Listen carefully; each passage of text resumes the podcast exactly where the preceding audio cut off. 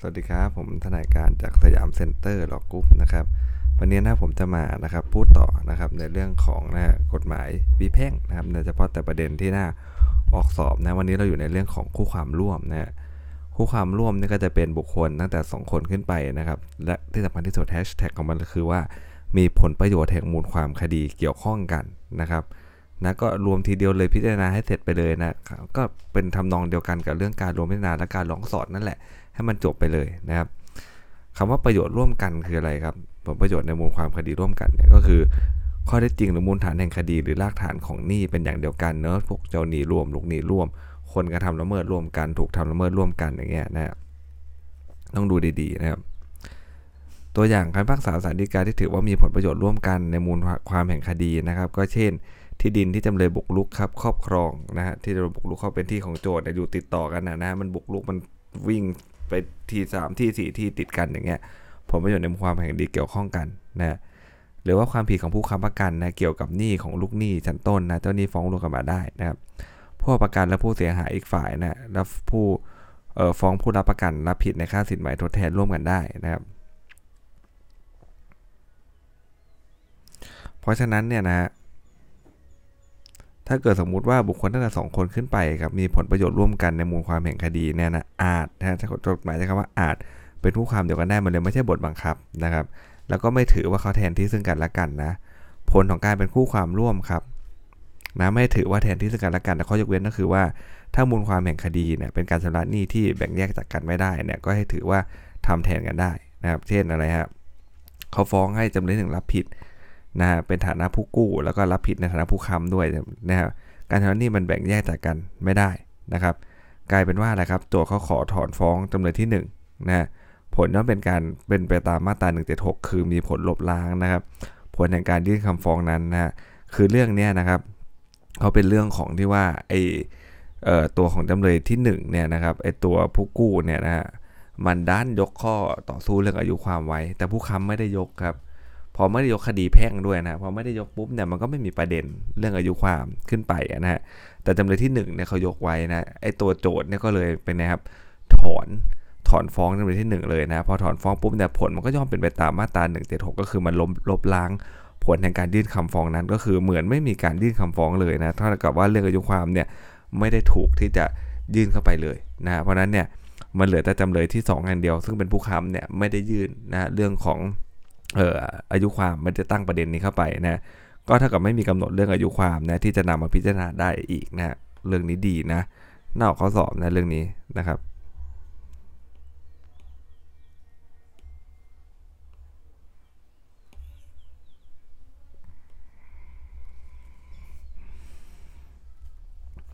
กรณีที่บุคคลที่ถือว่าให้ทำแทนซึ่งกันและกันนะครับ อีกอันนึงจะมีกฎหมายบัญญัติให้แทนกันได้นะนี่ไม่ออกข้อสอบนะ แทนกันได้นะครับก็คือนะครับถือว่าทำโดยทำต่อด้วยนะครับนะแต่เราต้องดูนะบางอย่างมันก็ไม่ได้นะอย่างเช่นถ้าขอให้พิจารณาคดีใหม่เนี่ยเป็นเรื่องเฉพาะตัวของจำเลยคนใดคนหนึ่งครับที่ไม่ได้จงใจขัดนัดหรือมีเหตุอันควรเห็นไหมกรณีคู่ความขัดนัดแต่ละคนเนี่ยทำแทนกันไม่ได้นะขอให้พิจารณาคดีใหม่ไม่ใช่โอ้เราเป็นก็เป็นมูลความแห่งคดีมันเป็นการทำร้ายนี้แบ่งแยกจากกันไม่ได้นี่หรือว่ามีผลประโยชน์แห่งคุณความคดีเกี่ยวเกี่ยวข้องกันอะไรเงี้ยนะ อย่างนั้นเขาขอพิจารณาคดีใหม่แต่ว่าผมได้ด้วยสิสมมติว่าขาดนัดทั้งคู่นะขาดนัดยื่นคำให้การขาดนัดพิจารณากันทั้งคู่เนี่ยนะครับคำตอบก็คือไม่ได้นะครับ มันเป็นเรื่องเฉพาะตัวของจำเลยคนใดคนหนึ่งเนาะหรือว่าการถ้าเป็นเรื่องของการขอให้วินิจฉัยชี้ขาดเบื้องต้นในข้อกฎหมายนะครับ แม้จำเลยคนอื่นเนี่ยจะไม่ได้ยื่นคำร้องขอให้วินิจฉัยชี้ขาดเบื้องต้นนะครับก็นะฮะศาลก็วินิจฉัยชี้ขาด ก็คนอื่นก็ได้รับประโยชน์ไปด้วยนะครับนะสมมติให้วินิจฉัยชี้ขาดเบื้องต้นว่าขายยุความนะครับ อาจจะไม่ได้หนึ่งยื่นอย่างเดียวที่ 2 ที่ 3 ไม่ได้ยื่นนะแต่ว่ามันเป็นผลประโยชน์ทางมูลความคดี มันเกี่ยวข้องกันนะนะครับนะมูลความแห่งคดีเป็นการชำระหนี้ซึ่งแบ่งแยกจากกันไม่ได้นะครับ มันก็ยอมได้รับประโยชน์ไปด้วยนะนั่นเองนะครับ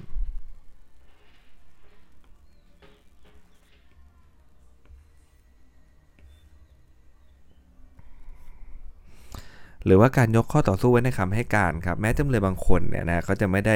ยกประเด็นนะตามคำให้การที่จำเลยอื่นยก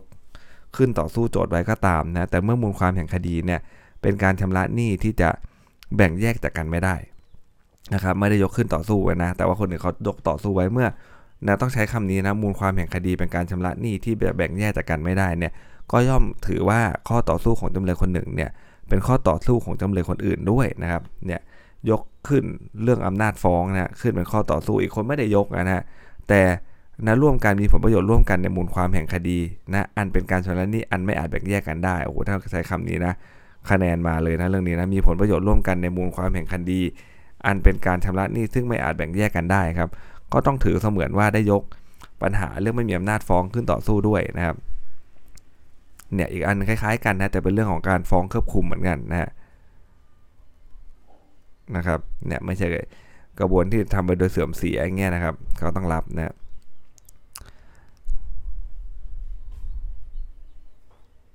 การขอขอขยายระยะเวลาก็เป็นไปเพื่อประโยชน์ของคู่ความคนใดคนหนึ่งเนอะอันนี้เรารู้กันอยู่แล้วถ้าไม่มีผลไปถึงคนอื่นๆนะไม่เอาเขาขอขยายไปผมไม่ได้ขอผมก็ต้องยื่นอุทธรณ์ได้ไม่ใช่นะเป็นคนหนึ่งหนึ่งไปนะครับ ถ้าเกิดว่าเป็นไปในทางเสื่อมเสียเช่นไรครับ ยอมรับข้อเท็จจริง การท้าการอะไรเงี้ยนะฮะอันนี้จะไม่มีผลไปถึงคู่ความคนอื่นๆด้วยนะครับ หรือว่าการเลื่อนคดีหรือการงดพิจารณาที่เกี่ยวกับ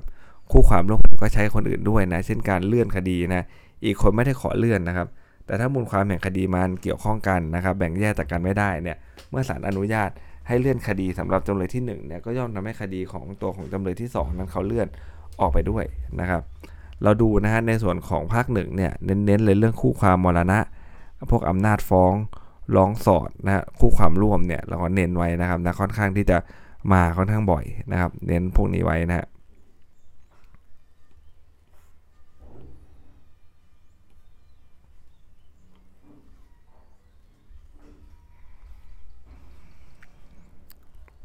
ต่อไปครับเป็นเรื่องของการห้ามพิพากษาหรือสั่งเกินไปกว่า หรือนอกจากที่ปรากฏในคำฟ้องนะครับ ก็คือมาตรา142นะเนี่ยพิพากษาถ้าเกิดว่าพิพาทนะฮะเกี่ยวกับที่ดิน ซึ่งระบุเนื้อที่ในคำฟ้องในลักษณะการประมาณการเฉยๆเนี่ยศาลมีอำนาจพิพากษาตามจำนวนเนื้อที่ดินที่ถูกต้องได้นะไม่ได้เกินคำขอแต่อย่างใดนะครับ คดีฟ้องหย่าครับ เมื่อศาลพิพากษาให้โจทย์จำเลยหย่าขาดจากกันนะศาลมีอำนาจกำหนดให้จำเลยในจ่ายค่าอุปการะเลี้ยงดูผู้เยาว์ได้ด้วยนะแล้วกำหนดให้ฝ่ายใดเนี่ยเป็นผู้ใช้อำนาจปกครองบุตรได้ด้วยนะครับ ไม่ถือว่ามันเกินคำขอแต่อย่างใดนะเพราะว่าเรื่องพวกนี้มันต้องมันต้องวินิจฉัยอยู่แล้วนะนะก็คือฟ้องแต่ฟ้องอย่างเดียวเรื่องอื่นไม่ได้บอกนะว่าจะทํำยังไง พอถ้าเกิดศาลพิพากษาให้หย่าขาดจากกันเนี่ยก็มีอำนาจในการที่จะกำหนดให้ใครก็ตามนะจ่ายค่าเลี้ยงดูนะค่าอุปการะเลี้ยงดูบุตรด้วยนะครับ เห็นหน้าต่างตอบแทนครับศาลย่อมมีอำนาจอะไรฮะเมื่อโจทย์ฟ้องให้จำเลยโอนที่ดินนะเมื่อศาลพิพากษาให้โอนที่ดินศาลก็ย่อมมีอำนาจพิพากษาให้เขาชำระค่าที่ดินให้ด้วยนะครับนะไม่ต้องฟ้องแย้งนะไม่เกินคำขอนะครับนะเอาแต่ที่ดินไปอย่างเดียวได้ยังไงถูกไหมครับ ก็ต้องบอกว่าในเรื่องของชำระค่าที่ดินด้วยนะว่าต้องชำระเท่าไหร่อะไรยังไงเงี้ยนะครับ อีกประเด็นหนึ่งนะครับเป็นเรื่องของคดีฟ้องขอเปิดธรรมจำเป็นนะฮะ จำเลยไม่ได้ฟ้องแย้งครับขอให้โจทย์จ่ายค่าทดแทนนะศาลก็มีอำนาจนะครับพิพากษาให้จำเลยเปิดทางนะและให้โจทย์เนี่ยจ่ายค่าทดแทนให้กับจำเลยได้นะครับ อย่างเรื่องอีกเรื่องหนึ่งที่นะครับเป็นหลักเลยนะของคดีแพ่งคือเรื่องอายุความนะครับนะมันไม่ใช่ปัญหาเกี่ยวกับความสงบเรียบร้อยนะหรือเสียรธรรมเสียธรรมดีของประชาชนแต่อย่างใดนะถ้าไม่ได้ตั้งประเด็นไว้เนี่ยศาลจะหยิบยกเองไม่ได้นะครับนะหยิบยกเองไม่ได้นะครับ เพราะนั้นเนี่ยนะฮะแม้เรื่องเนี้ยนะครับ ศาลจะอะไรครับแต่ข้อเท็จจริงจะรับฟังว่าฟ้องโจทก์ขาดยุความแล้วนะศาลก็ไม่อาจจะหยิบยกได้นะ เพราะว่าจะเป็นการวินิจฉัยเนี่ยนอกเหนือไปจากคำให้การของจำเลยเขานะมีข้อยกเว้นไหมนะฮะในเรื่องของการที่ศาลเนี่ยห้ามพิพากษาหรือสั่งเกิน หรือนอกจากที่ปรากฏในคำฟ้องนะก็มีแน่นอนครับ ก็คือว่าในคดีฟ้องเรียกอสังหานะนะให้พึงเข้าใจว่ามันเป็นประเภทเดียวกับฟ้องขับไล่แหละแต่อสังหามาทำไมคนมันยังอยู่นะ แม้ว่าแล้วเป็นคดีฟ้องเรียกอสังหา แต่ไม่ได้มีคำบังคับให้ขับไล่จำเลยด้วยนะศาลก็มีอำนาจที่จะขับไล่จำเลยได้ด้วยนะครับโจทย์ไม่ต้องไปฟ้องเป็นเรื่องใหม่อีกนะแต่ถ้าเป็นกรณีที่จำเลยครับเขาได้ครอบครองอสังหานั้นอยู่นะและโจทย์เนี่ยฟ้องเพียงแต่ให้ศาลมีคำสั่งแสดงกรรมสิทธิ์นะไม่ได้เรียกคืนจากจากจำเลยนะครับ แบบนี้ศาลจะพิพากษาขับไล่จำเลยไม่ได้นะก็หน้าข้อสอบนะเนี่ยถ้าข้อสอบก็จะบอกว่าตัวของโจทย์เนี่ยนะครับ ฟ้องแค่ขอให้ศาลเนี่ยสั่งแสดงกรรมสิทธิ์เฉยๆ นะไม่ได้เอาคืนนะขอให้แสดงกรรมสิทธิ์ว่าของฉันนะ แต่ไม่ได้เอาคืนจำเลยอยู่ก็อยู่ไป แบบนี้ศาลจะไปขับไล่จำเลยเขาไม่ได้นะครับ มันก็จะเกินไปกว่าหรือนอกจากที่ปรากฏในคำฟ้องนั่นเองนะครับ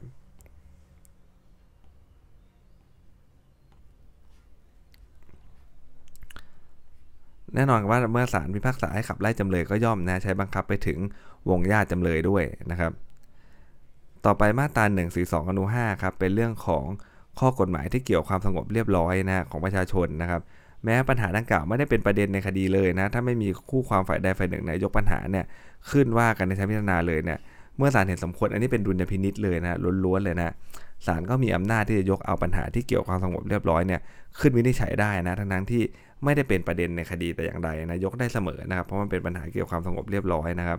อ่าสำหรับวันนี้ก็จะมีประเด็นที่น่าสนใจอยู่เพียงเท่านี้นะครับ เดี๋ยวผมจะต่อให้ครั้งต่อไปในเรื่องของการดำเนินกระบวนพิจารณาซ้ำหรือเรียกว่าดำซ้ำเนี่ยนะฮะฟ้องซ้ำแล้วก็ฟ้องซ้อนนะฮะซึ่งออกข้อสอบบ่อย พอสมควรเลยนะครับสำหรับวันนี้สวัสดีครับ